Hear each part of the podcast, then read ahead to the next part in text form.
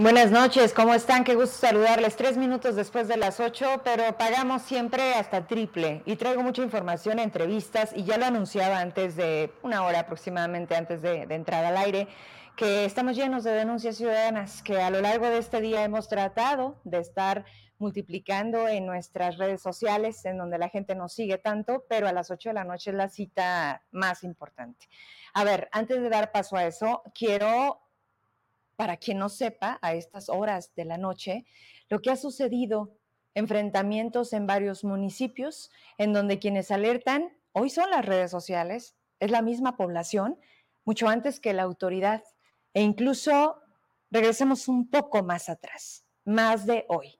Iban a ser las nueve de la noche, ayer terminábamos el programa y me llegaba una serie de capturas de, grupos de WhatsApp que avisaban de tres puntos en Guadalupe, en donde había ejecuciones. Al momento de confirmar la información, eran ocho muertos en ese momento.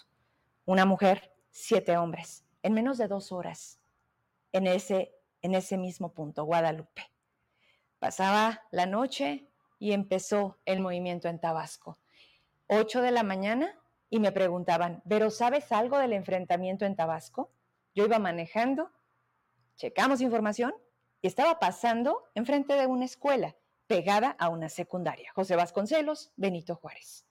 De inmediato nos comunicamos con el alcalde para poder precisar la información, porque no la había, y la gente solamente con el vacío, la especulación y el rumor crecía.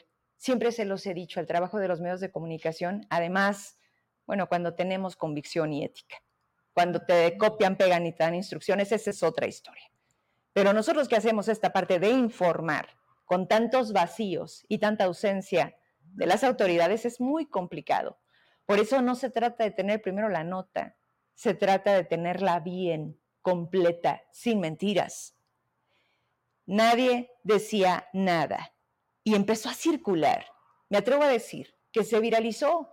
Eran cuatro segundos de un video desde el interior de una escuela, en donde captaban a dos hombres en ese momento caminando con armas largas enfrente de la ventana de los niños, los niños viendo.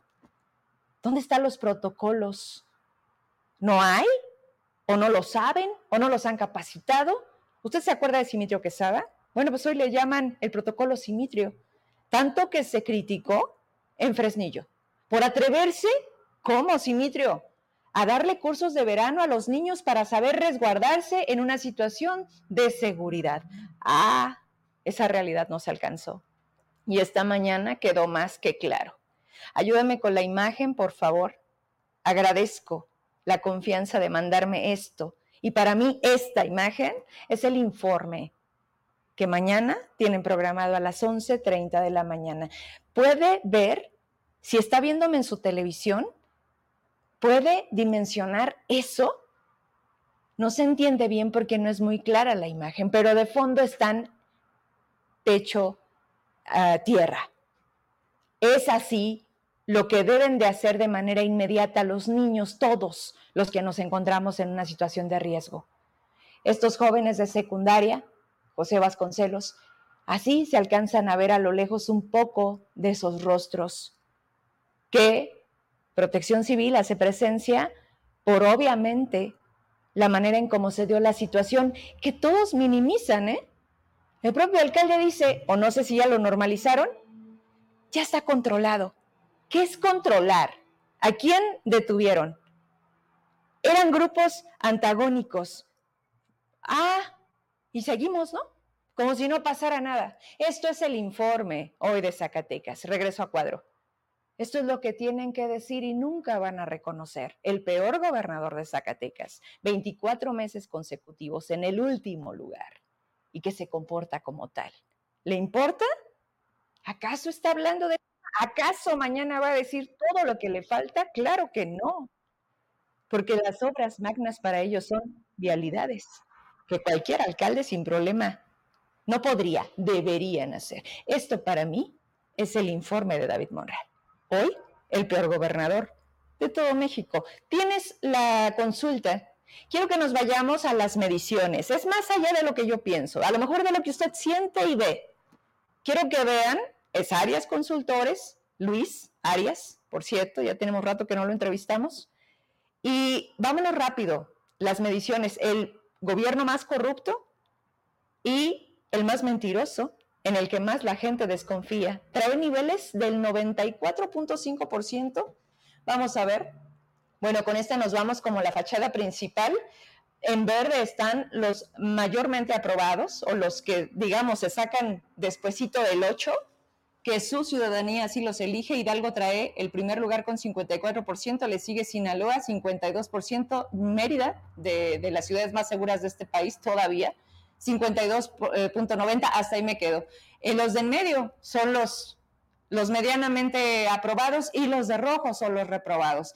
Y casi todos de Morena. Mira, ahí para Tlaxcala, Campeche, Estado de México y Zacatecas. Zacatecas tiene, ¿ya lo vio? O sea, todos andan Oscilan entre 43, 41, 39, 29, 28. Zacatecas, David Monreal trae un 5% de aprobación. Quiere decir que con esos números, 9 de cada 10 le dan un voto, un voto a favor, digamos. ¿Le puede seguir para irnos rápido con la medición? Ahí vienen diferentes eh, factores que ellos determinan al momento de hacer la encuesta. En esta dice desempeño en, eh, bueno, es, mucha información. ¿En esta qué es, Emma? Sí, la verdad es que no me quiero eh, quedar con esto, pero salió ayer y va al mes. ¿Crees que tu gobernador, jefe de gobierno, dice la verdad o miente? Vámonos para abajo, porque ahí está Zacatecas.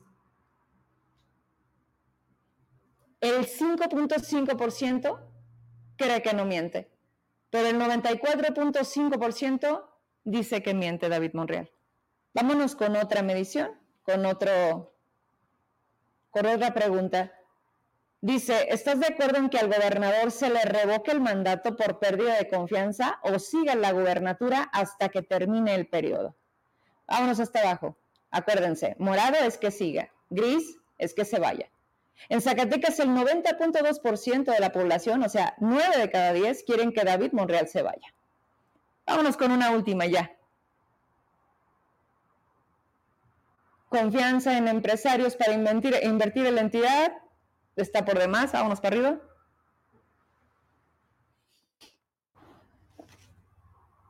Economía y empleo, bueno, en su mundo en su mundo alterno que vive todo su, gobernanza, dicen que todo el mundo está, sobre todo Asia, quiere invertir en Zacatecas. Ah.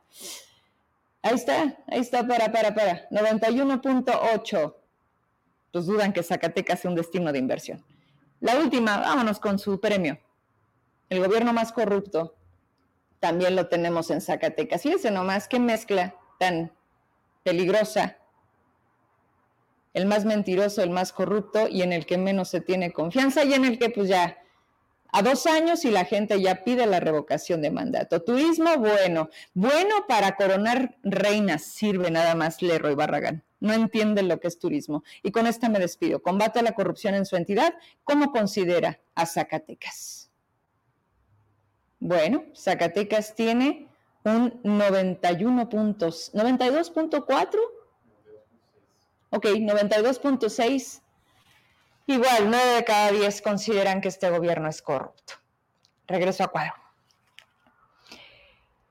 Y entonces sí, esto, y hablemos de educación, hablemos de tantas cosas y tantos temas que ahí se queda corto en una medición, porque aquí hoy tengo a jóvenes, a jóvenes que estudian, que quieren seguirse preparando, que ayer hablábamos y todos los días si no me equivoco, hablamos de cómo le hacemos para que sea atractivo Zacatecas para ellos, a qué le apuestan para que no se vayan, cómo le hacen los chavos para no ser caldo de cultivo para el crimen organizado. ¿Y qué creen que pasa? Pues vamos a platicar con ellas. Desde el martes se los comenté, hoy están aquí y me da mucho gusto recibirlas. Vamos a abrir la cámara para irnos de lleno con eso, con eso y, y ahorita les sigo platicando qué hice, porque en la mañana fuimos a grabar a un centro de salud ¿Cómo resguardan las vacunas? ¿Esas caducadas? Sí o sí, señores, están caducadas y Pfizer dice, esas son desechables, no se deben de utilizar. ¿Quién sobre la marca de quien elaboró las dosis? Ya, lo que digan está por demás. Tengo aquí primero a Fátima Castañeda y luego a Caro, Carolina Vadillo, ambas son eh, estudiantes de la maestría en ciencias nucleares y van empezando, ¿verdad? Primer semestre. Fátima, ¿cómo estás? Buenas noches, bienvenida. Hola, muy bien, muchas gracias por eh, abrirnos el espacio de compartir contigo nuestra experiencia. Caro, ¿cómo estás? Bien, muy contenta de estar aquí, de tener la oportunidad de transmitir este, la problemática que, que estamos atravesando los, los estudiantes de posgrado hoy día. Sí, y que son muchísimos. Ahorita antes de entrar al aire pudimos platicar un poquito, pero de verdad el problema es enorme y es a nivel nacional. Fue Fátima quien me contactó, no sé de qué manera, pero al final llegamos a tener esta comunicación y les invité al programa para que todos ustedes se enteren de qué está pasando Vamos a hablar desde el principio para entender toda la historia. ¿Te parece, Fátima? Y Caro, igual, donde necesites intervenir, tienes toda la libertad de decirme, o oh, Fátima, se te está pasando esto. Las escuchamos. ¿Dónde empieza?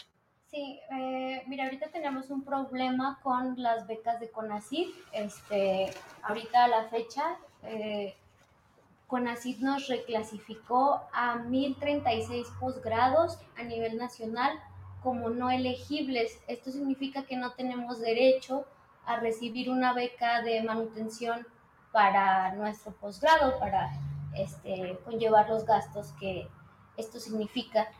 Eh, todo comienza eh, el 15 de febrero, CONACYT publica su convocatoria, como lo hace de manera anual, como lo hizo en 2022, 2021, en años anteriores, publica su convocatoria donde pone sus lineamientos, eh, existe una página que se llama el SNP. Aquí tú puedes revisar qué posgrados tienen derecho a solicitar una beca. Es decir, si yo quiero estudiar un posgrado, si terminé mi licenciatura, pero no tengo el acceso económico a financiarla yo sola, ¿Sí? este, lo que haces es que buscas en este SNP qué posgrados sí tienen derecho a beca. Entonces tú tienes la opción de aspirar a alguno de estos posgrados y bueno, ya tú decides dependiendo de tu formación, a qué posgrado irte. ¿Esas becas de cuánto porcentaje son? ¿Pueden ser hasta el 100% o más o menos cómo están?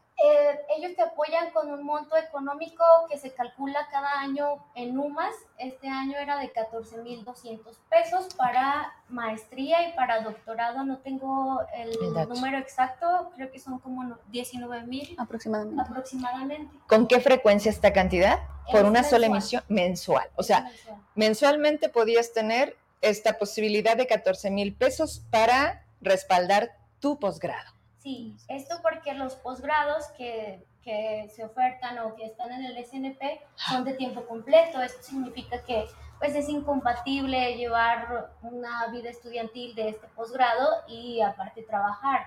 Es muy complicado. Por ello se otorgan estos, estas becas, estos apoyos económicos para que te puedas dedicar de tiempo completo a, tu posgrado y a investigar. Y, que dura dos años. Dependiendo de la universidad, pero en su mayoría dos años. Y, y en el caso de ustedes que quieren, bueno, están estudiando la maestría en ciencias nucleares, ¿en dónde estaría haciendo? ¿Dónde estarían haciendo su maestría? Es aquí en la Universidad Autónoma de Zacatecas. Ok. ¿Cuántos compañeros tienen, Caro? En, su, total, en su grupo. Ajá, en total de primer semestre somos 17 alumnos. Ok, pero me daban un dato nacional que se estarían viendo afectados con este cambio de lineamientos que ahorita vamos a entrar ya de lleno a la denuncia como tal, ¿no? Donde ustedes dicen, esto no se puede, es imposible y parece que entonces va en contra de apoyar a, a la parte académica y de querer seguir este, estudiando, ¿no? ¿Cuántas personas a nivel nacional estarían afectándose con esto? Eh, posgrados verificables en la página que están como no elegibles son 1036. Esto incluye maestría y doctorado. Ok. Este, haciendo Fátima. un redondeo. Sí, Fati, ¿te puede ser poquito para atrás? Sí. Caro hacia con Fátima. Ok, para que salgan bien. A ver, tú me dices. ¿Ahí están bien? Perfectísimo. Sí, es que para verlas bien. Perdóname que te interrumpa, nada más que como estamos en vivo, hay que arreglar las cosas al momento. Discúlpame. Me dijiste 1036 alumnos.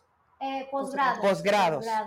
Nosotros haciendo un promedio, este, considerando que cada posgrado tuviera 10 alumnos, por eso lo redondeamos a 10 mil alumnos afectados, pero en realidad somos más de 10 mil. Un ejemplo es nuestro posgrado, somos 17. Sí. Entonces son más de 10 mil los alumnos que nos están dejando sin, sin beca. Cuando tú me buscas, estabas a un día de salir a Ciudad de México con la intención de ir hasta, bueno, ya no es con ACIT. Es con ACIT, solo que con H, ¿no? la H. ¿Qué significa qué? De humanidades. Este, supuestamente este año se planeaba integrar o, pues sí, eh, también con estas becas a los posgrados que estuvieran relacionados con las humanidades pero ahora con esta nueva recategorización... Pues, Lo que hicieron es quitar, no agregar. Exacto. Y a este viaje de Ciudad de México, Caro, ¿fuiste tú? No. No, fuiste tú, Fátima. Y llegaron de otros estados. Sí, este, todo, toda esta organización de ir a manifestarnos a Ciudad de México eh, comenzó justamente por el descontento o por la frustración por parte de los estudiantes, ya que eh, como te comentaba, somos alrededor más de 10.000 estudiantes afectados, a los cuales de buenas a primeras, de la noche a la mañana, se nos dijo, tú no vas a tener beca. Entonces, ah, en grupos de Facebook y en redes sociales, empezamos a comentar, oye, pues la verdad es, es, es, injusto todo lo que nos están haciendo. En, nuestra, en muchas universidades no se nos dio un respaldo, no, ni siquiera se nos dio información completa de lo que estaba pasando. Entonces la organización empezó justo por eso, entre compañeros de Puebla, de Ciudad de México, de Guerrero, de Querétaro, empezamos a compartir nuestro, nuestras experiencias y a organizarnos para ir y hacerles saber que, que pues sí podemos alzar la voz y que realmente está mal lo que hicieron. Bien, permíteme poquito. Emma, no sé si estás recibiendo mensajes y yo aquí en la transmisión también veo solamente un cuadro. No sé si es el tema de la cámara o algo se movió en Facebook que no nos está permitiendo. A ver, este, gracias a todas las personas que nos están escribiendo, hay muchas personas conectadas y no es que estén mal, no estamos mal, algo está pasando en Facebook que solamente nos está dando el cuadro de una parte de, en este caso salgo yo y, me urge que salgan ellas. ¿Qué, podemos hacer? Vamos a hacer algo. ¿Qué les parece si se conectan a través de YouTube? Hay mucha gente que nos sigue por allá. Díganme si en YouTube se, se, ve bien, porque necesito que se... Sin problema, ya lo están monitoreando acá, no sean malos. E incluso si no se han suscrito, suscríbanse al canal y no sé por qué Facebook empieza a tener varias fallas e incluso se oculta en comentarios, no soy yo, yo no determino, yo, yo estoy en el programa y tampoco limito los comentarios a favor o en contra, esto es libertad y es pluralidad, pero pues les invito, qué pena que hoy, por, porque no puedo hacer nada, o sea, no puedo mover el cuadro de la cámara, las cámaras ya están puestas y pues sí necesito que las vean a ellas, solamente las están escuchando.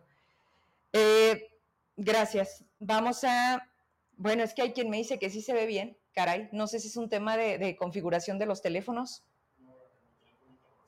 ¿Se ve mal? Bueno,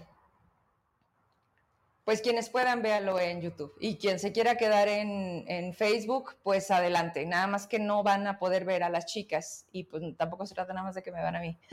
Emma, no sé si podamos jugar con esta cámara que puedas ponerla hacia ellas y hagas un switcheo.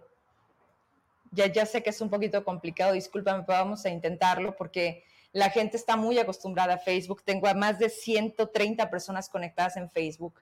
Entonces no quiero perder la posibilidad de que ahí vamos, ¿va? Gracias, Magda. Dice en YouTube, muy bien. En Facebook se ve perfecto. Bueno, pues vamos a hacer magia con lo que tenemos, ¿ok? Ahorita vamos a presentárselas a quienes no las han visto porque solo las han escuchado. Y quien está bien, pues qué bueno. no sé qué sea. Bueno, vamos a continuar, ¿ok? Bueno, bueno ahorita quien, quien no haya visto, ella es Fátima y ella es Caro y son estudiantes de posgrado de, eh, de la maestría de ciencias nucleares. Y quiero que, que entremos en el contexto. A ver, ¿cómo se dan cuenta? ¿Cómo se dan cuenta, Caro? Platícame tú esa parte. ¿Cómo empezó todo?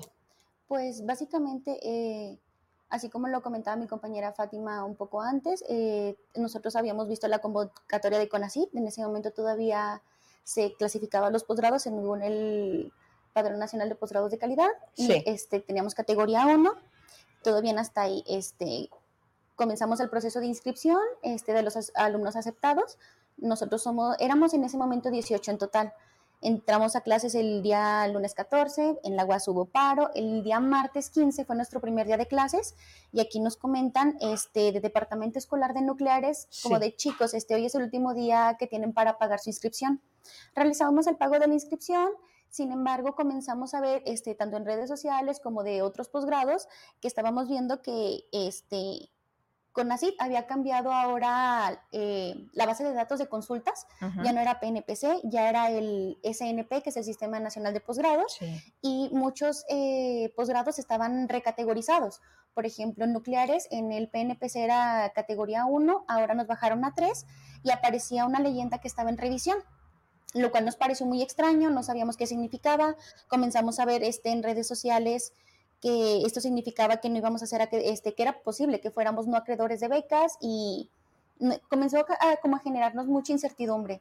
Y nadie eh, les decía nada. No, consultamos este, a nuestras autoridades, pero nuestras autoridades directas ahí en nucleares nos decían, este, esto no es definitivo, estamos haciendo lo posible por solucionarlo, vamos a ver cómo va a fluir esto. La problemática que tuvimos fue que el día jueves 17 vemos que nuestro posgrado cambia eh, de estar en categoría a no elegible. Y es aquí cuando hubo un total... O sea, no elegible significaba ya mm, no hay becas para, este posgrado. Ajá, el problema principal o, la situación tan agraviante que tiene el hecho de que se haya recategorizado, de esta manera este, la, la elegibilidad de CONACYT es que muchos alumnos al momento de hacer nuestra inscripción, como bien lo comentaba mi compañera Fátima en un principio, elegíamos nuestro posgrado, en algunos casos, por ejemplo, según la elegibilidad de CONACYT.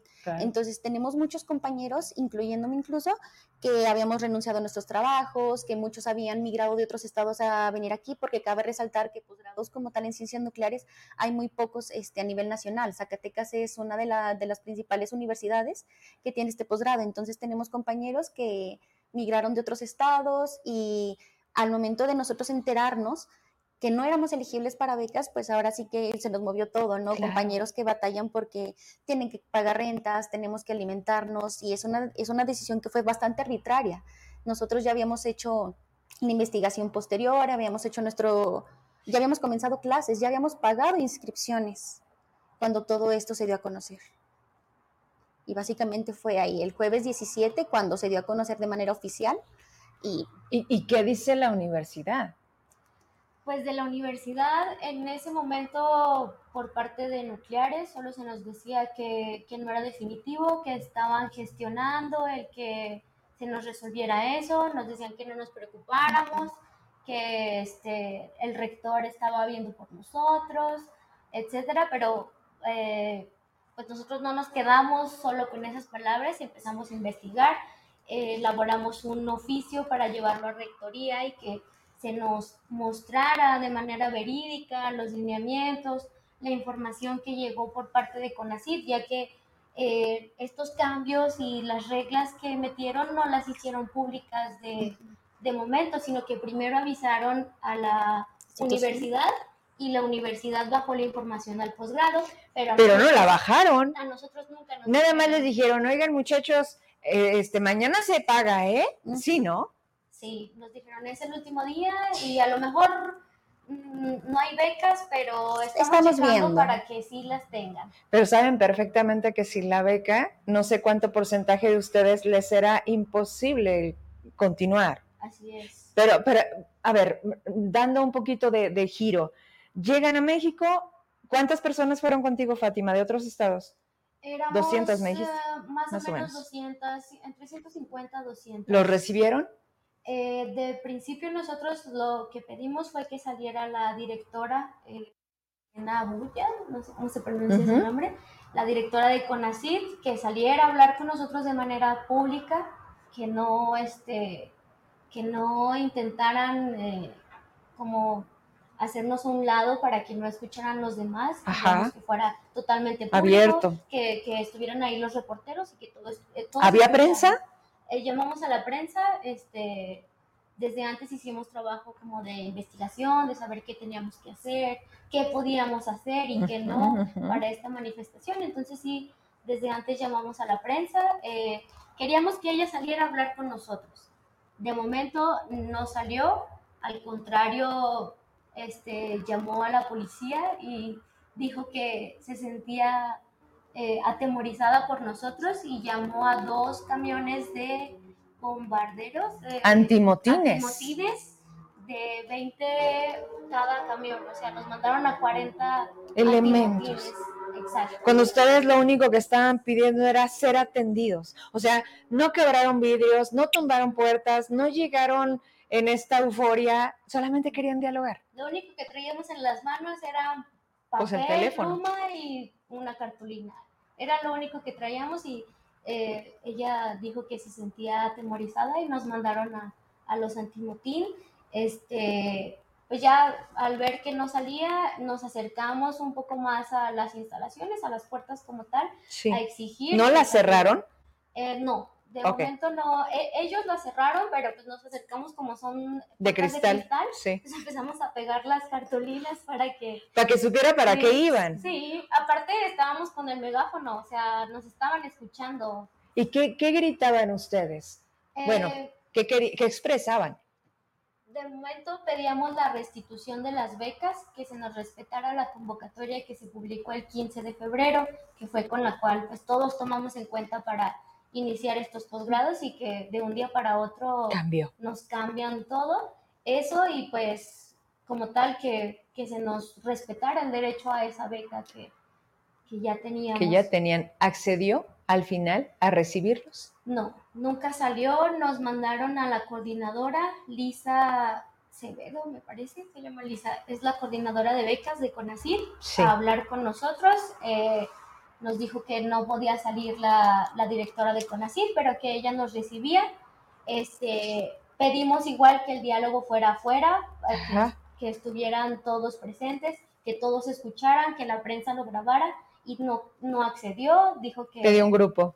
pidió un, un grupo de representantes, de los cuales entramos 26. ¿Entraste Este, tú? Entré yo, este, pidió un representante por cada posgrado de los que estábamos ahí. Pude entrar yo, este, igual estando adentro, le dijimos que íbamos a grabar todo, que lo iba- tenemos una página en, en Facebook que se llama Frente Nacional de Estudiantes de Posgrado.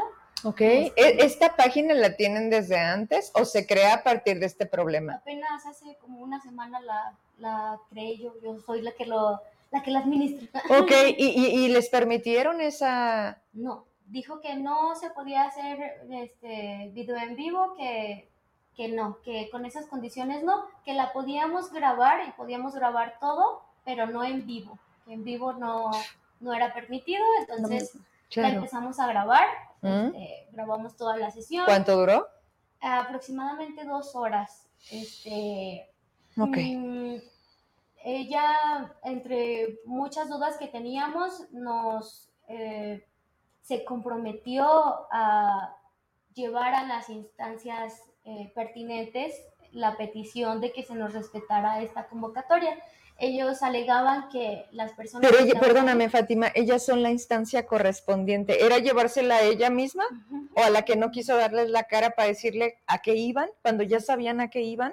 Y aparte que creemos que sí estaba ahí, la directora Claro. simplemente no, No quiso no salir. quiso salir, no quiso dar la cara, no quiso atender a... a- Y al final no dio una respuesta, porque no se comprometieron a nada, o estoy entendiendo mal. No, se comprometieron de manera verbal. Nosotros les pedimos, somos, les dijimos, somos estudiantes de posgrado, sabemos que todo debe ser de manera tangible, verídica, firmada, Claro. sellada. Les pedimos eso y nos dijeron, sí, este, ahorita déjennos su pliego, este, y les damos una respuesta. El pliego, Firmaron de recibido. Sí, se los entregamos, se tardaron media hora en entregarnos el acuse de recibido. Los compañeros este, tenían esa, esa duda o esa incertidumbre de que no nos fueran a regresar el documento. Entonces, cuando entregamos el acuse, me metieron a mí solamente para esperar a que me regresaran el acuse y no salir del edificio hasta que me lo llevara de... Claro. De media hora para acusarte un documento. Media hora para sellarlo y firmarlo de recibido. Esto nosotros notamos que eran tácticas de ellos para cansarnos y para que, pues, como éramos estudiantes de, yo de Zacatecas, de Querétaro, de Guerrero, de Puebla, de Hidalgo, pues todos teníamos que regresar a nuestra casa. Si entre más tarde fuera, pues... Tú me mandaste un video y se veía de noche. ¿Qué hora era cuando estaban ahí? Eh, nos fuimos a las 8.40 más o menos. ¿De la noche? De la noche.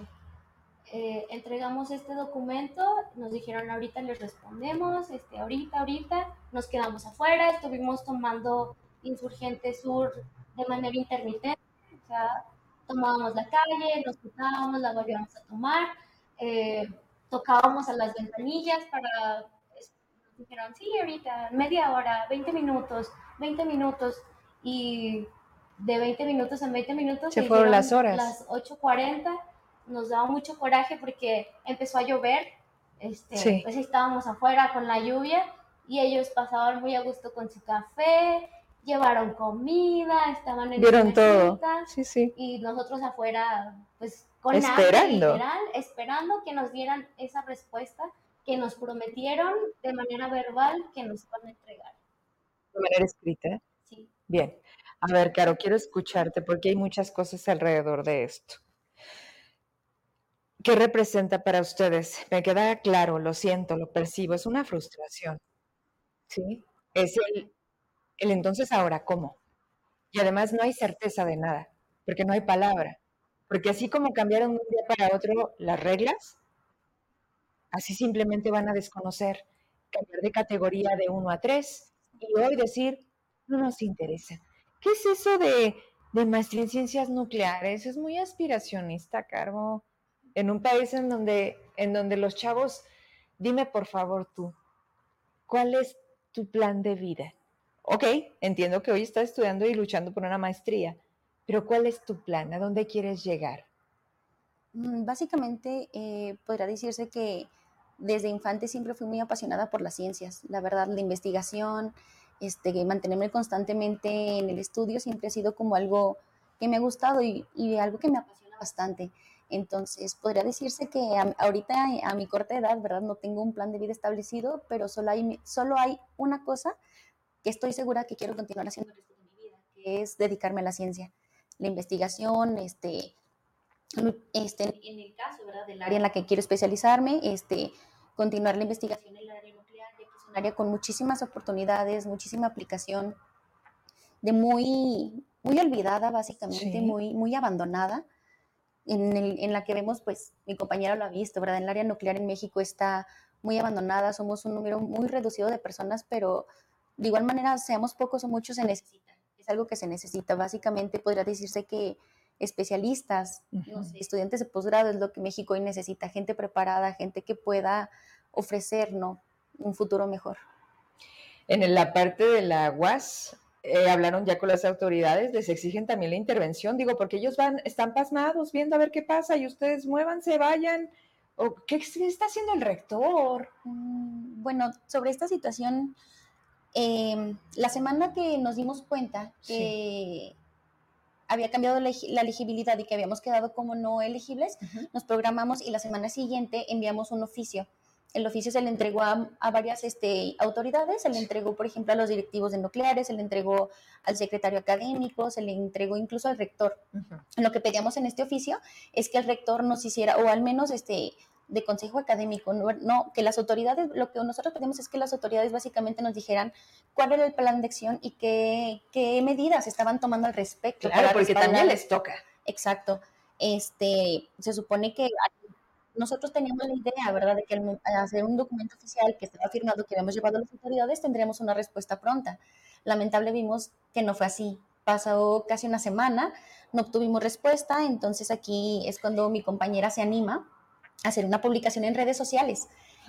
Entonces, este, en un grupo de, eh, de puras mujeres de aquí de Zacatecas comentó el, el, tema. El tema, ¿no? Estaba buscando ella en la solidaridad, estaba buscando a las chicas de los demás posgrados de la UAS que estaban en esta situación para juntos manifestarnos, para que nos, las autoridades nos, nos, dieran la cara, ¿no? Nos dieran este... Respuesta. ajá, al menos no queríamos que nos dijeran que nos iban a, que nos iban a solucionar el momento, simplemente saber qué estaban haciendo al respecto. Así es. Entonces, algo muy curioso de aquí es que en este grupo, pues muchas mujeres este, que comenzaron a respondernos la, la, publicación, me imagino que son trabajadoras de, de, la UAS y muchas gracias a todas ellas, porque gracias a sus reclamos, cuatro horas después de que todo esto se difundió, de que mucha gente lo empezó a compartir, mucha gente comenzó a, este, a quejarse, fue que el rector subió un comunicado oficial a su página, cuatro horas después de que... Y por una presión de redes que al final se traduce en una, en una sociedad, ¿no? Exacto. Y básicamente el oficio que,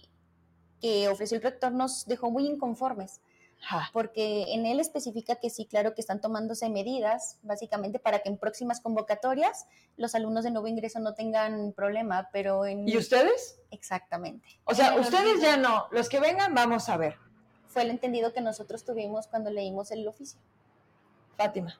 Que pues sí, que básicamente nos dejó en el olvido y ustedes ni modo, ya, ya, pues ya no. Ya no les tocó.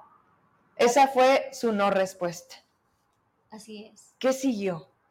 Pues ante esta frustración, eh, yo seguí con la iniciativa de reunir a, los mil posgrados. Yo, mi idea fue, si somos mil posgrados los afectados, si nos juntamos todos, claro tienen que, escuchar. Claro, claro. Si nos juntamos los 10 mil o si nos juntamos mil, nos tienen que escuchar. Empezamos a, a organizar esta manifestación en, en Ciudad de México. Le compartí a mis compañeros que se estaba planeando esto. Eh, Benditas redes, ¿estás de acuerdo? O sea, fue a través de esta manera como tú diste con todos los que se encontraron en México. Sí, eh, les comento que cuando iniciamos el grupo del frente éramos 20 personas hoy somos casi 900. Y faltan más, somos sí, seguramente se van a dar cuenta y se van a sumar. Pero aquí lo más importante es, para ir cerrando por esto, y quiero darle seguimiento, es el primer encuentro que tenemos, que fue a través de las redes que ustedes también se enteran de poder estar en este espacio donde siempre doy voz a los problemas que nos aquejan, que qué pena que siempre sea eso lo que nos junte, ¿no? Pero bueno, de ahí sucedió que saliera mínimo, es, eh, aunque no dijera nada, porque es bueno para tampoco dar la cara el, rector. Que diera su postura. Sí, a eso se le llama, ¿verdad? De, bueno, vamos a ver en próximas ocasiones para que no se repita. Y los de ahorita no, pues difícilmente lo veo, ¿no? A ver, ¿qué sigue? ¿Qué van a hacer? ¿Qué están planeando? Nosotros eh, estamos buscando por todas las vías posibles, este, no quedarnos sin este apoyo o buscar algunas otras vías. Este, mm, una de ellas es ampararnos. Eh, estamos buscando, sabemos que un amparo es muy costoso. E incluso en el oficio le pedíamos al rector que nos apoyara con eso, ya que en otras universidades como Querétaro y Chihuahua lo hicieron. Luego, luego lo hicieron, este, respaldaron a sus estudiantes. Entonces, ¿necesitamos un abogado que nos haga el amparo? Necesitamos un abogado que nos ayude a hacer el amparo y este, eso por la vía legal. Ah, por la vía legal. También eh, pues estamos igual pidiendo a las autoridades universitarias, a nuestra máxima casa de estudios, la UAS, que pues se nos ayude a gestionar eh, los docentes que nos faltan, que son SNI, en, en nuestro programa de posgrado en ciencias nucleares, que nos ayuden a gestionarlo para cumplir con los requisitos que ahora nos acaba de imponer este CONACYT en caso de que un amparo no... No dé. Ajá. Que el amparo yo creo que sí da, sí da y otra cosa. No sé si lo han considerado ahorita escuchándolas, tratando de abrir otras alternativas. Es que tenemos comisiones de ciencia y tecnología tanto en el Congreso de la Unión como en el Senado de la República. Y deberemos también de dar con ellos porque ¿qué están haciendo? ¿O no están enterados? Esa es otra parte. Y habría que checar en qué comisiones están los zacatecanos, los que nos representan, porque creo que ustedes no son ni uno ni diez. Y de verdad el tema ahorita, digamos, ¿qué estatus tiene? ¿Está parado? ¿Ustedes siguen teniendo clases? ¿Qué, ¿Cómo están hoy? Porque la lana ya no te va a llegar.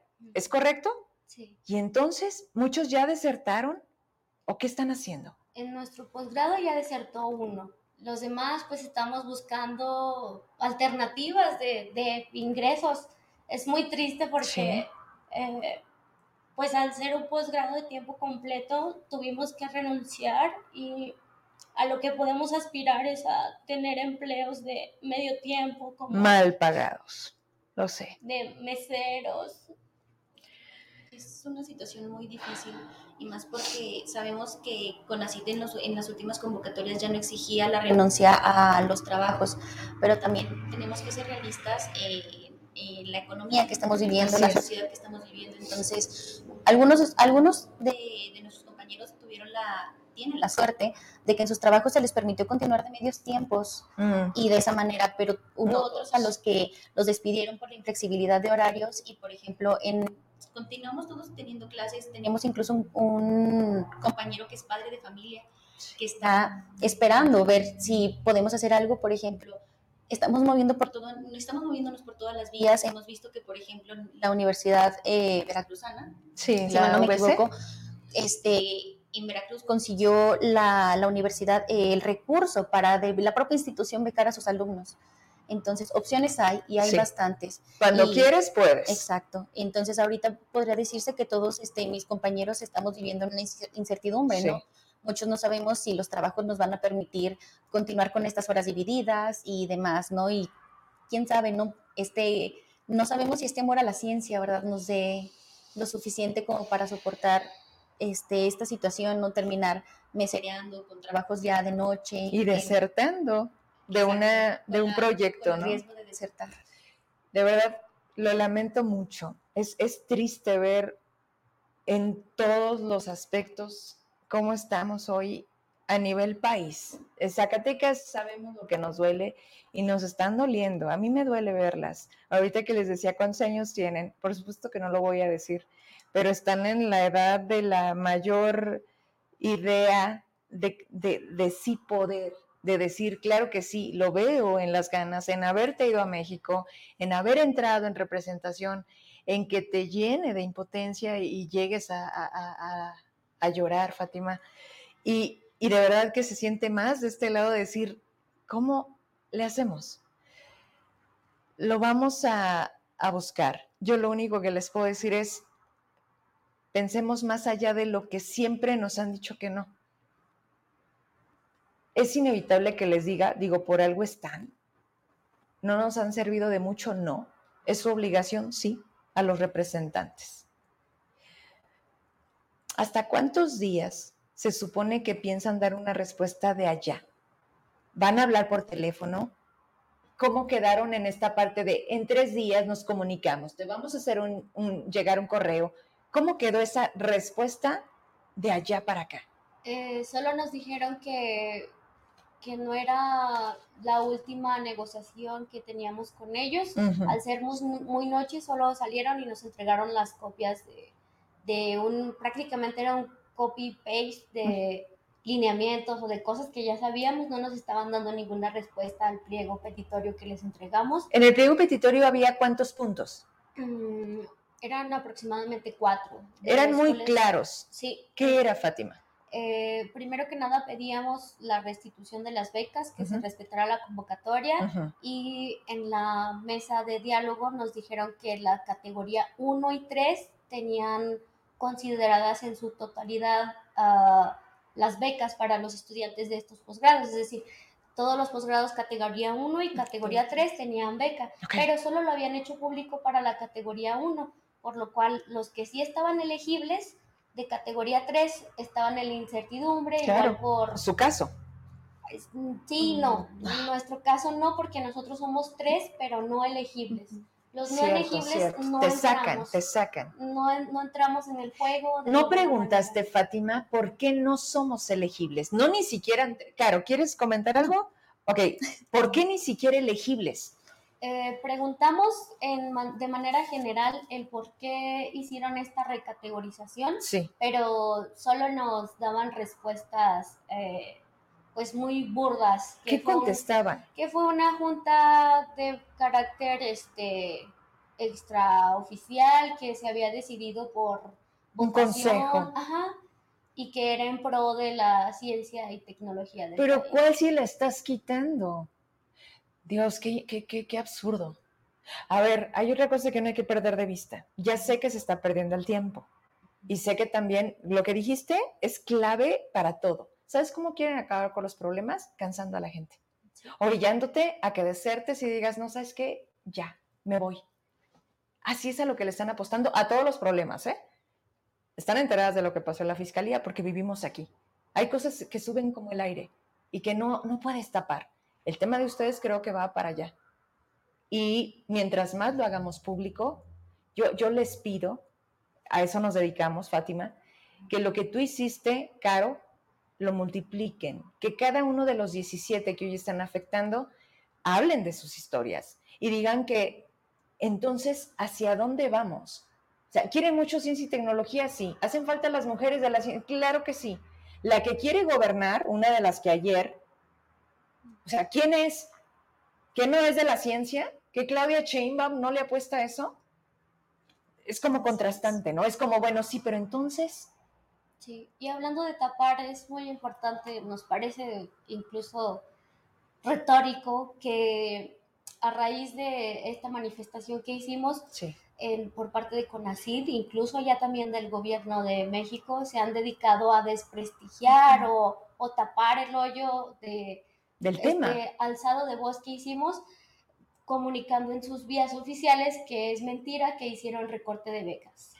a ver, a ver, ¿dónde está eso? ¿En sus redes? En sus redes sociales. ¿Tienes manera de meterte a checar la página para ver la postura que están tomando. ¿El, presidente ha hecho tema en la mañanera de esto? Hoy, hoy o ayer. Ayer. Ayer este, hablaron de eso. Básicamente leyeron la respuesta que nos dieron toda boba, la leyeron en la mañanera. ¿La dijo quién? ¿Fue eh, la de la... Ahí sí fue la de Conacit? Sí, la, que no salió con ustedes. La leyeron, eh, literal leyeron lo que nos entregaron. Y pues eso, diciendo que era mentira, que, somos la oligarquía académica. Oligarquía académica. Y que nos estamos dedicando solamente a desprestigiar y a manchar la cuarta transformación. ¡Qué poca madre! algo que, por ejemplo, mucha del coraje que teníamos este, los alumnos que nos quedamos aquí es que teníamos el pendiente que, claro, todos hubiésemos querido ir a manifestarnos, pero a muchos las posibilidades no nos daban, por ejemplo, para cubrir el transporte, ¿no? O la pérdida de un día de trabajo. Sí.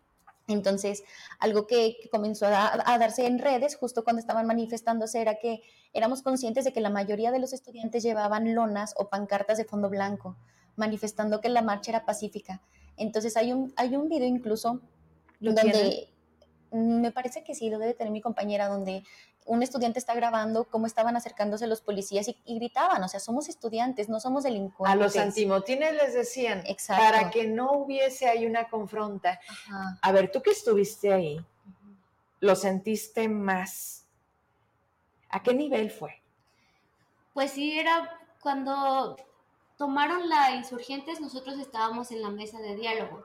Eh, le comentaba que de repente vi el celular y vi las fotos donde ya estaban los antimotín y me preocupé muchísimo porque dije, híjole, ya, ya nos van a, ¿qué nos van a hacer? Nosotros solo queremos hablar, solo queríamos hablar con la directora, solo queríamos que nos diera respuestas.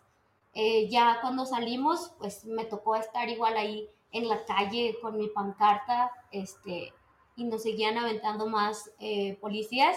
Me dio muchísimo miedo y también tengo videos donde pues, les decía, nos están tratando como si fuéramos delincuentes cuando somos estudiantes de posgrado.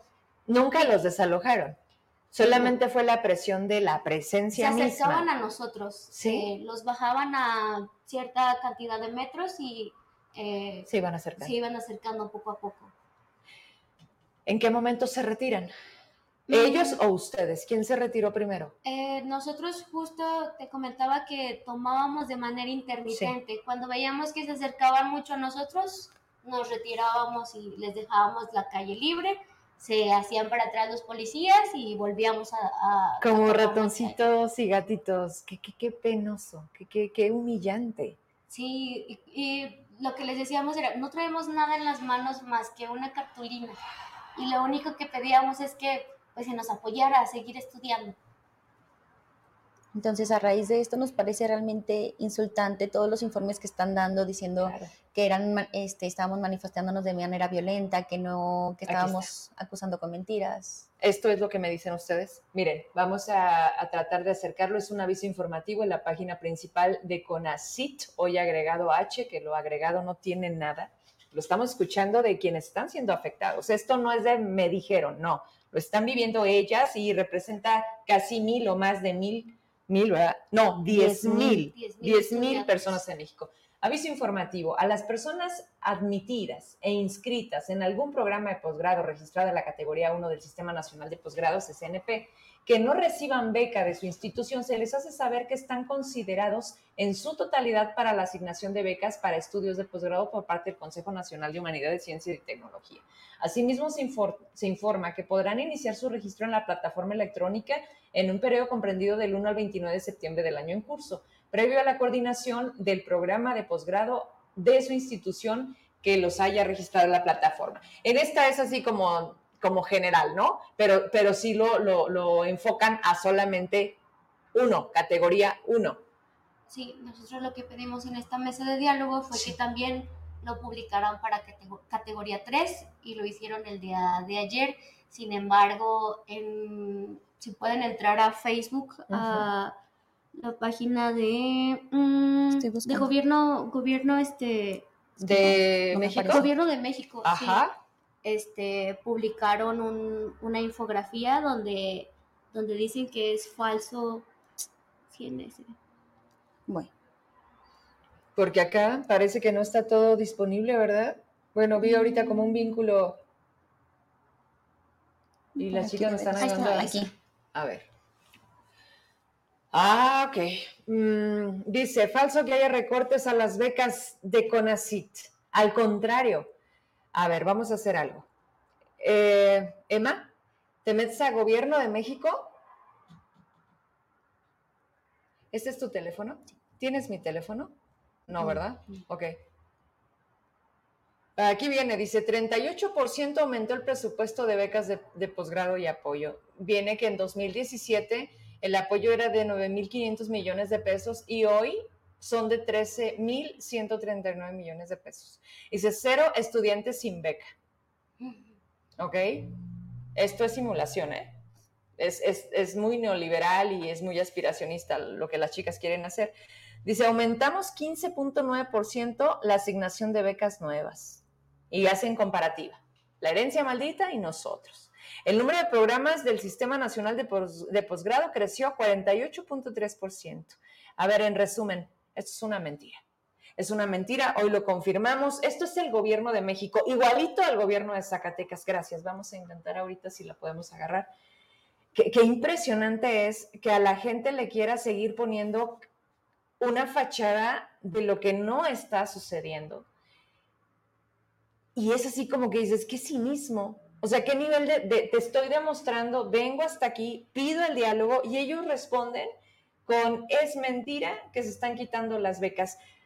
Ellas son dos, dos mujeres muy jóvenes que representan a un sinnúmero de hombres y mujeres que se quieren seguir preparando para tener un mejor un futuro y darle un mejor futuro porque hay muchos padres y madres de familia también aquí. Y, y la verdad, al país, sacar adelante al país en cuestión de innovación y ciencia pero eso no está tan atractivo. Esto se trata de jóvenes construyendo el futuro a través de becas. ¿No te sirven 1.300 pesos para que te calles, Fátima? ¿No te entretienes, Caro, con una bequita para que te vayas al antro? ¿Te, te alcance para pagar una recarga al teléfono? Nuestro futuro no es negociable, básicamente. Me gustó, me gustó conocerlas. No se desanimen, ya sé, igual, hay días muy frustrantes en esta profesión, en esta donde me siento todos los días cuando dices, carajo, de verdad, no hay de otra. Y son más problemas que soluciones y son más puertas cerradas que voces dispuestas a dialogar, como si fuera tan complicado cuando es su trabajo. Pero bueno, no están solas. Los medios de comunicación de alguna manera somos una herramienta que visibilizamos las cosas. Hoy quien se conectó está enterado de lo que está pasando. ¿Ok? Así que vamos a ver qué se podría más hacer, porque la verdad es que no lo veo sencillo. Y pues ellos simplemente están cruzados de brazos, empezando por la UAS, ¿no? ¿Con qué te despides, Fátima? Pues ah, haciendo un llamado a, la sociedad a que nos escuchen, que, que, sepan lo que nos están haciendo a los estudiantes de posgrado y, igual este, pedirles ayuda a, abogados que nos puedan apoyar, eh, que compartan igual la información, que sepan que lo que están publicando por parte de CONACYT y del gobierno de México es mentira. Nos, nos quieren callar básicamente, Quieren, quieren tacharnos de algo que no somos. Solamente estamos pidiendo que se nos apoye y pues que se respete la convocatoria con la cual nosotros elegimos nuestro posgrado y, y que iniciamos clases básicamente. Bien, sé que ahorita para ti la respuesta de no se puede no existe. Sé que no la vas a aceptar. Así es, y pues aparte de que es injusta, eh, pues para nosotros no existe ese no, venimos desde muy abajo y ya llegamos hasta aquí como para que ya inscrita se nos diga, híjole, ¿qué crees? No. Gracias, Fátima. Caro, ¿con qué te despides? Pues al igual como lo comenta mi compañera, este, esperando que este movimiento no nada más dejar en claro que todo el movimiento que estamos haciendo no lo estamos haciendo de manera particular, mm. dejar muy bien que estamos luchando por todos los, los, estudiantes, por toda la gente que quiere seguir preparándose en México, y no solo nosotros, sino por los futuros jóvenes que no queremos que sigan en esta problemática, ¿no? Siento que hay, es muy difícil y es muy triste, ¿verdad?, ver a tantos jóvenes que tienen que desertar de sus estudios o alguna otra situación por la cuestión económica y básicamente eso, que nuestro futuro no es negociable y que nuestra lucha por México va a continuar. Muchas gracias por haber venido, por haberse atrevido, porque para eso también se necesita atreverse. Hay mucha gente que prefiere que alguien lo haga por delante para que el beneficio caiga sin hacer nada y ustedes están al frente. Muchas gracias. Voy a tener que hacer una pausa, regreso. ¿Está conectada la persona de la denuncia? Bien, todavía no me voy, ¿eh? Aún hay más. Regreso.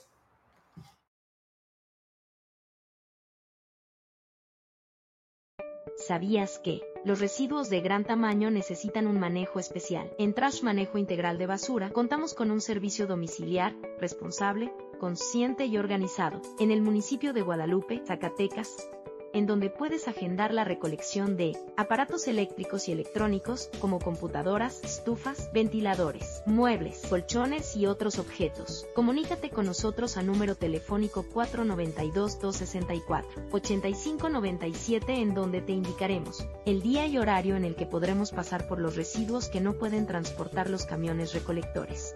Recuerda, este servicio está disponible únicamente en Guadalajara. El año de 1998 marcó mi inicio en el maravilloso mundo del periodismo. Primero la radio, me enamoré de los medios, después la televisión. Con solo cinco minutos de dos horas de programa, hicieron que las levantadas a las cinco de la mañana valieran la pena, porque de manera casi inmediata me confiaron conducir un noticiero. Y de ahí para adelante, hasta lograr el horario estelar. Combinar los medios con otras responsabilidades siempre ha sido parte de mis días. La perseverancia ha dado ya a un público fiel que sigue cada paso que doy. Trabajamos todos los días para consolidar esto y ser una alternativa libre e independiente. Medios hay muchos y surgen más a cada momento, pero ahí radica el reto, en el cambio, la innovación y lo que difícilmente pocos tienen, muy pocos, la oportunidad de decir las cosas como son. Hoy nos mienten como estrategia. ¿Cómo estás? Buenas noches, qué gusto saludarte. Discúlpame, pero esto, este tema seguramente si estuviste atento, viste qué tamaño es. Todos son importantes. Claro que sí, Verónica. Muy importantes y felicitar a las eh, muchachas ah, de tu programa anterior, de tu espacio anterior. Y ánimo, vamos a, darle adelante. Es bueno levantar la voz. Muy buenas noches. No, al contrario, gracias, gracias a ti. A ver, a ti te tengo por un motivo, agradezco que me busques porque esto, vuelvo a lo mismo, eh, el trabajo que hacemos se traduce en confianza y, bueno, primero que nada, y discúlpame, discúlpame, pero tengo conmigo, está viendo usted en pantalla, estamos conectados a distancia, a Juan Ángel Dávila López. Para muchos su nombre ya es conocido porque se atrevió, se atrevió a llevarle una manta a Yacet, la coordinadora de la FENASA, porque la, la, pues la catalogas o cómo la defines y en base a qué le pones ahí nepotismo. Eh, vaya, cuéntanos qué pasó. Prepotente y ya sabrás. Bueno, por eso vengo a este tu programa. Muchas gracias. Muchas gracias por atenderme y pues eh, en esta ocasión eh, quiero pues denunciar, pero ¿por qué? ¿Por qué voy a denunciar a la coordinadora del patronato actual de la Feria Nacional de Zacatecas?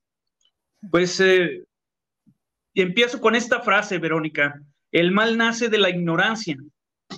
El mal nace porque, porque muchos servidores públicos eh, se creen omnipotentes y piensan que todos, todos los seres humanos eh, estamos a expensas o que tenemos que ser sumisos o mostrarnos de rodillas ante ellos, tan solo por el hecho de estar un escalón más abajo, estar trabajando en este caso, yo como supervisor de baños de la Feria Nacional de Zacatecas, eh, como mi organización tiene un sinnúmero de, de agremiados, tiene este, más de mil agremiados y algunos solicitan trabajo. Por esta ocasión eh, me atreví a mostrarles un proyecto a la Feria Nacional de Zacatecas, la cual este, eh, tendría eh, la participación de 30 personas que se emplearían y su servidor de supervisor. A ver, eh, Juan, tengo, que, irte llevando para ir entendiendo. Esto no es nuevo para ti. Tú ya venías realizando esto en otras ediciones, en otros gobiernos, ¿es correcto? Es correcto. Ok, Anteriormente... en, esta ocasión, en esta ocasión, ¿a quién le presentaste tu proyecto? O sea, ¿con qué funcionario o funcionaria fuiste y le dijiste, yo me dedico a esto, ojalá nos dé la oportunidad de trabajar? ¿A quién? Sí, fue con la coordinadora nacional que me dirigí. O sea, con Yacet. Sí, y estuvimos este, ahí este, viendo las, eh, eh, eh, las, los pros y los contras, pero cuando Sí, el cronograma y las actividades, la estructura, cuántas personas pondríamos en los baños, toda la gente fue mía la que pusimos y empezó a funcionar esto gracias a mí. Empezamos a echar a andar lo de los baños. Lamentablemente, en una de sus eh, desmañanadas, porque llegó a las 8 de la mañana un sábado 2 de... El segundo sábado, sí, el segundo día, perdón, de feria. Eh, llegó a maltratarme ahí a la bodega que porque le habían bajado unos trapeadores. Este, sin el consentimiento de ella. Todo empezó por unos trapeadores. Entonces, este, yo tengo mi eh, respaldo de una hoja que me llegó de mi proveedor y le dijo, no, le dije yo en buena onda, estás equivocada, y nosotros no bajamos nada de tu oficina, aquí está nuestro material y todos contentos. Y se enojó porque le respondí tan solo por el simple hecho de, eh, mostrarme. A ver, pero ¿cómo no le ibas a responder, Juan, si te estaba preguntando que si tú habías bajado los trapeadores? Entonces, ¿se enojó porque le respondiste? Claro, sí, no me respondas, me dijo, este, tú ah. debes de hacer lo que yo te diga. Y empezó a, a sobresaltarse más todavía de lo que andaba. Y le habló rápidamente. perdóname, es que desde el año pasado yo recibí denuncias de esta persona. Igual, por los conceptos, los mismos adjetivos, por prepotente, porque incluso se solicitaba lana en efectivo en el pago de los antros, así.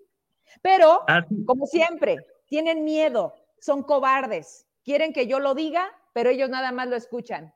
Así no va a pasar nada. Por eso, de entrada, Juan, sé lo que te costó, ni siquiera responderle, pero hoy decirle a la gente de Zacatecas quiénes son los funcionarios de David Monreal, porque la puso David Monreal, o la puso Sara, porque es del DIF, ¿no? O no sé de dónde viene Yacet, ¿tú sabes? Sí, efectivamente creo que es la cuñada de David Monreal. Ah, es hermana de la presidenta del DIF, porque tiene su apellido Hernández. Entonces, en base, en base a esto, es este, la omnipotente de la FENASA, es eh, eh, la soberbia, la que se cree gobernadora, de hecho, porque yo le iba a hablar a un amigo que, pues dije, ya valió gorro cuando me echó la policía que discutimos, porque vamos a todavía más. O sea, no paró ahí que tan solo con humillarme y decirme que yo trabajaba para ella, sino que todavía porque se excedió de, del maltrato y porque yo no le estaba este, haciendo caso, sino respondiéndole con fundamento, todo, con fundamento, ¿por qué esto? ¿Por qué lo otro? ¿O por qué pasa esto? Simplemente yo le respondía con fundamento y hasta el grano de, de correrme y dejarle las llaves. Cuando se las di, todavía este, me dice una frase, ya no trabajas aquí, dame las llaves, ya este, no te quiero ver aquí en la feria y adiós. Yo le respondo tranquilamente, sirve y ya no me desvelo, es una friega estar trabajando allá. y se las ¿hay testigos de todo? ¿Esto hay testigos de quien vio el trato, las palabras, todo? Sí, están este, personas que trabajan en los baños y hay videos que en su momento también los voy a, a mostrar. Ok. ¿Y luego?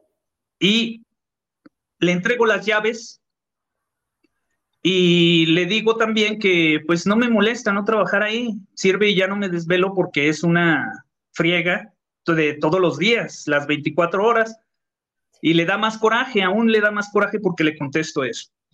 y me retiro. Antes, perdóname, espérame antes. Lo que pasa es que me, me, salen, mientras te voy escuchando, me salen muchas dudas. ¿Cuántas personas traías? ¿30? 30 personas. ¿Para la limpieza de la FENASA? No, nada más de los baños. ¿Cuántos baños están puestos hoy en la FENASA? Alrededor de 20. ¿En toda la FENASA? Sí, en toda, en toda la FENASA, pero uno necesita dos personas. ¿Y con esa gente trabajabas antes? A lo que quiero llegar es, el tema no es nuevo para ti. Entiendes perfectamente la capacidad, la necesidad y, la exigencia de lo que a, a ti te toca. Con esta gente que estás trabajando, ¿es como se venía trabajando antes o algo cambió? Se redujo el número de personas, se trabajaba con lo doble, pero ahora ellos, este, el patronato y Jacet pusieron un salario mínimo y un espacio de mayor horas de trabajo, por ejemplo, 12. Antes había tres turnos, había de 7 a 2, de 2 a 9 y de 9 a 5 de la mañana. Ahora lo hicieron de 8 a 6 de la tarde y de 6 a 4 de la mañana. Entonces, solo dos turnos por 250 pesos. y pues lamentablemente, lamentablemente la necesidad de la gente, pues las hace trabajar así este, abusan de la necesidad y abusan, pues, eh, todavía de la, de la humildad de la gente que no se puede defender, porque yo les solicitaba también, este, le caí gordo, ya me traía, porque le dije que les diera boletos para comer a, a, las hormiguitas, o sea, a las personas de, de mantenimiento y, y limpieza de, de los baños, porque todos comían en su comedor, todos comen, yo sé que están haciendo buen papel los que cuidan la FENASA, los que, este, Protección Civil, Cruz Roja, que comen ahí en el comedor, pero no hay para los que menos tienen, para este, la gente desprotegida. ¿se llevan, ¿Se llevan su lonche y en una chancita comen o cómo le hacen? Sí, en una chanza comen o compran de los 250 pesos este, que les dan diario, este, ahora Ahora, pues no les queda nada, no les, no les queda nada. En base, en base a esas exigencias, se empezó a molestar Yacet conmigo. Se empezó a molestar porque, pues, le exigía mucho. Entonces, hasta que llegó un día, no sé si amanecida, si ebria, si alterada, estresada, pero me tocó a las 8 de la mañana toparme con ella y abrir turno. Yo ya les estaba dando los materiales a las personas que escucharon lo prepotente como llegó e inclusive hasta las maltrató a ellas también. las maltrató a las señoras de limpieza, las que estaban trabajando conmigo. En cuanto no me dejo que le respondo con fundamento, pues empieza rápidamente a, alterarse, a gritonearme, hasta que llegamos al punto de, correrme, de perder el, empleo. Pero no quedó esto. Sí, me corre. Me voy. Y si te corre a ti, pues se va a los 30 contigo, ¿no? Sí, pero nada más 15 me, me siguieron porque los otros 15 realmente no quisimos este, abusar de nuestro liderazgo ni de decirles, vénganse, dejen todo, porque sí había personas muy necesitadas. Este, se quedaron 15 y 15 sí nos fuimos, este, despedidos injustamente. Entonces se quedan ahí, todavía están trabajando hasta ahorita. Todavía, este, entonces cuando esta señora, cuando esta señora ya te corrió, ahí ya tú, ¿qué provocaste para que te llevaran a los separos por tres horas? ¿Qué hiciste? Hice una manifestación, este, nos manifestamos este, públicamente en un foro, este, después de ahí, eh, pues dije, yo sigo con la manifestación para exhibir lo prepotente que, que es ella, sin embargo, no, desprotegí a las personas que trabajaban conmigo y les dije, váyanse a su casa, yo como quiera me, me voy a andar aquí, pues es un lugar para divertirse, público. Eh, cuando llego y me siento en el Palacio de Artesanías, que es un lugar público para todos y hay banquitas para descansar, por suerte me la vuelvo a topar, por desgracia más bien, me la vuelvo a topar y me dice que qué estoy haciendo ahí, que ya no puedo estar ahí en su Feria Nacional de Zacatecas, que, es que ya me vaya, que, que, no me quiere ver ni en pintura, que, que es, le dije, tengo unas cobijas, todavía estoy esperando que abran la bodega para llevármelas, porque obviamente es de día, de noche, te tienes que quedar ahí para que todo salga bien. Y pues nada, eh, empezamos a discutir de nuevo, y me echa la policía, me dice, vaya, este, si no te sales ahorita en cinco minutos, este, te, voy a echar la policía. Yo me quedo, este, ahí le dije, no hice nada malo. Me dice, me insultaste, me amenazaste. Y le dije, bueno, si te amenacé, pues tienes testigos. Y y haz de cuenta que iba bajando una persona de ahí de su oficina, una de mantenimiento, pero de los sindicalizados que están ahí en el centro de ferias, de, los que trabajan para ella, y le pregunta a esta Yacet, ¿verdad que me, me, amenazó? Y la señora no supo ni qué responder, pero sí agachó la, agachó la cabeza y dijo, sí. Entonces, este, ya cuando ya cuando este, ya cuando agachó la cabeza, perdón, se filtró una llamada. Eh, ya cuando agachó la cabeza, los policías dijeron, sí, sí, este, sí, este, vámonos, porque necesitaba solamente un testigo. Entonces le dije a los policías. ¿Cuántos elementos te, te acorralaron? Fueron cuatro, cuatro y dos me agarraron de los brazos, de la policía municipal. Sí, seis. y, fueron de la policía municipal. Sí, me esposaron muy fuerte. E inclusive yo les dije que, me soltaran más este, eh, las esposas, que estaba las que me estaban lastimando muy fuerte y le hacían eh, como que más de adrede y me levantaban mi hombro, me levantaban la, este, así hacia, atrás, como las llaves que ellos hacen. ¿Te subieron a una camioneta? Y, del cuello, sí, me subieron la camioneta de la policía municipal. Fue la policía municipal la que me dio prácticamente un levantón por órdenes de Yacet Hernández Huerta. Porque nada más ella les dijo, eh, tres horas, de tres a cuatro horas estuve. Estuve encerrado. Estuve encerrado en los separos de, de, Zacatecas rumbo a Lorito. Nunca los había conocido en mi vida.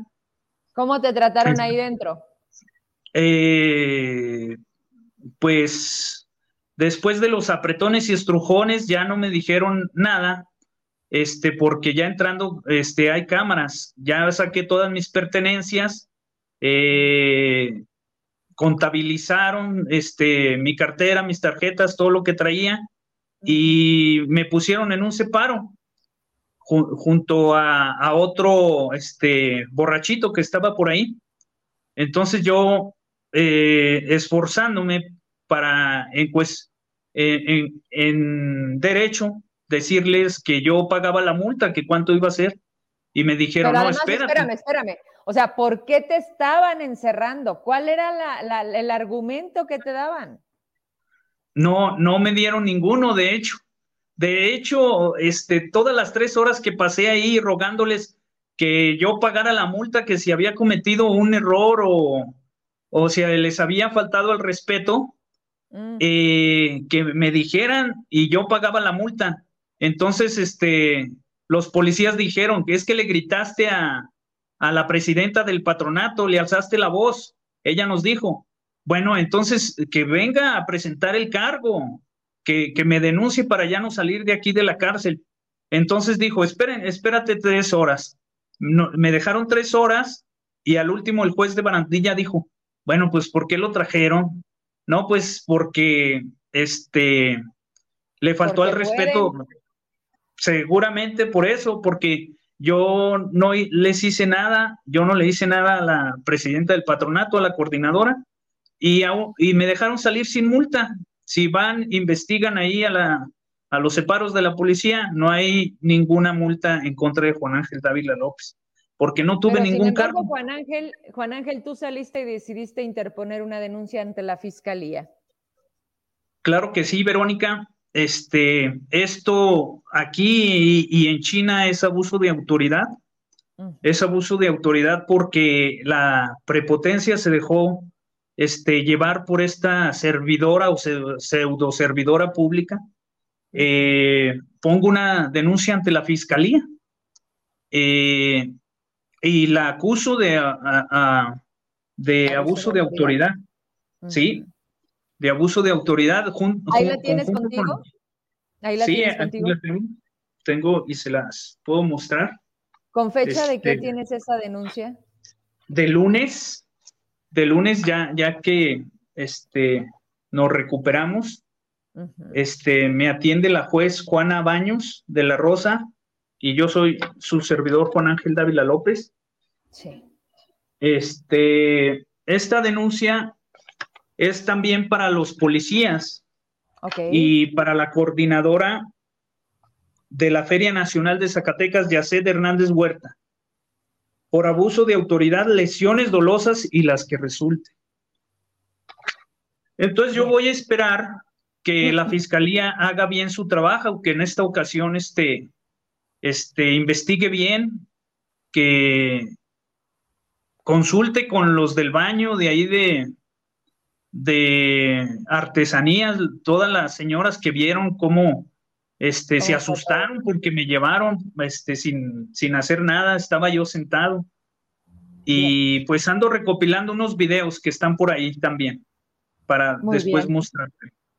Y ese te es este, Te agradezco, Juan, esto y, voy cerrando contigo porque al final tú, tú haces esto con una muy clara intención, eso, eso lo entiendo. Es, es vuelvo al tema que acabo de despedir a las chicas, hacer del conocimiento público lo que estamos teniendo enfrente. ¿Quiénes son los funcionarios de David Monreal? Porque al final ellos los pusieron, pero parece que poco les importa, porque ahorita si tú le dices a David Monreal, oiga, gobernador, mire nada más el actuar, quítelos, menos los van a quitar. Otro tema, la fiscalía, ahí se la van a llevar. Y nosotros esperamos resultados, atención, hechos y que las cosas sucedan, Juan, en este Zacatecas en donde parece que no pasa nada. Al contrario, mira, eres ejemplo claro de otra cosa. ¿Con qué te despides? ¿Qué, qué exiges y qué quieres dejar finalmente en tu participación en este programa?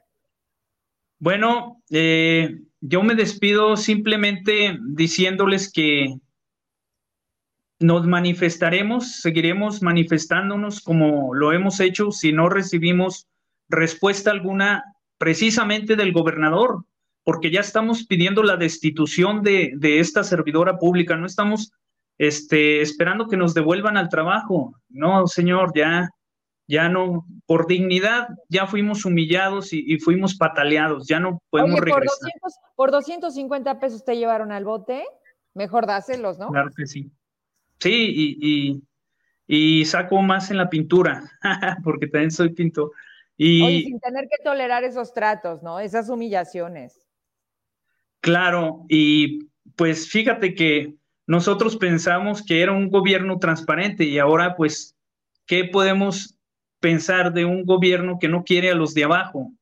Que eso le hace este, a las personas eh, de segundo nivel que están abajo. Imagínate a, otras personas, este, nosotros automáticamente nuestro gremio en, otra ocasión, en otra elección, vamos a cambiar de bando, de bando también políticamente, porque las elecciones se ganan con votos y nosotros representamos votos también. Y pues para la otra, pues nada de apoyo para estos políticos, inclusive este, si se acercan y nos digan que nuestro gremio quiera apoyar a X candidato o algo, obviamente no lo vamos a hacer por estas circunstancias también. Este, quiero despedirme con una frase. Esta la copié de un libro que se llama La República.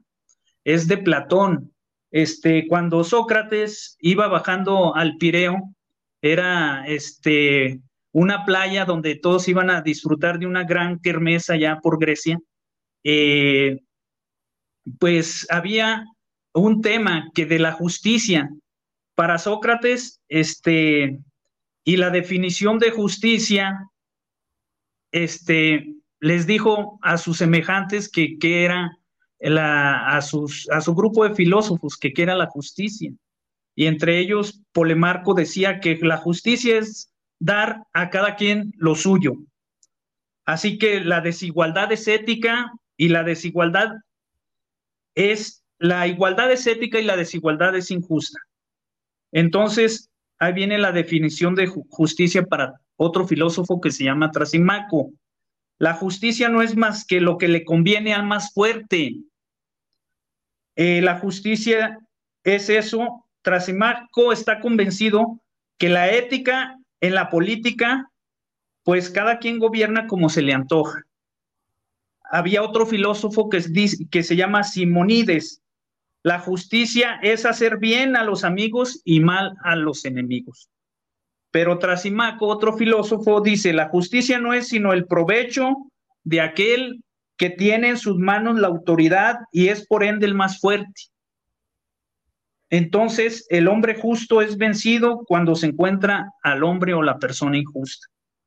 Platón nos dice que la justicia es como una caverna, como una cueva oscura que van entrando unos rayos de luz y a los que estamos abajo solo nos llega un poquito de esa justicia de luz. Entonces, este, yo quiero invitar a la fiscalía a que se nos haga justicia por primera vez en la historia de que un ciudadano común y corriente está defendiendo sus derechos y los derechos de los demás y que por esta ocasión si haya justicia se castigue a un servidor público, porque no lo hacen, y más si están en el poder. Con eso me despido. Juan, ¿fuiste a derechos humanos? No, a derechos humanos no he ido, este, pero era mi intención en esta semana acudir para, para que vean este, toda la, la injusticia que se hizo. Vas, por favor, o cuando decidas ir, me comentas qué respuesta te dieron. ¿Sale? Estamos atentos claro que a, y te agradezco por haber estado con el, en el programa el día de hoy. Muy amable, Verónica, gracias. Fue un gusto. buenas, noches. Gracias. Gracias, gracias por tener estos programas. Gracias a ti por confiar. ¿Me quedo aquí? Sí, a ver, me quiero despedir con otra denuncia. Ya van a ser las nueve y media pero tengo que decirles algo. Eh, Emma, el video de hoy mañana subirá a mis redes, ¿te parece? Porque ya está muy pesado. A ver, escuchen esto.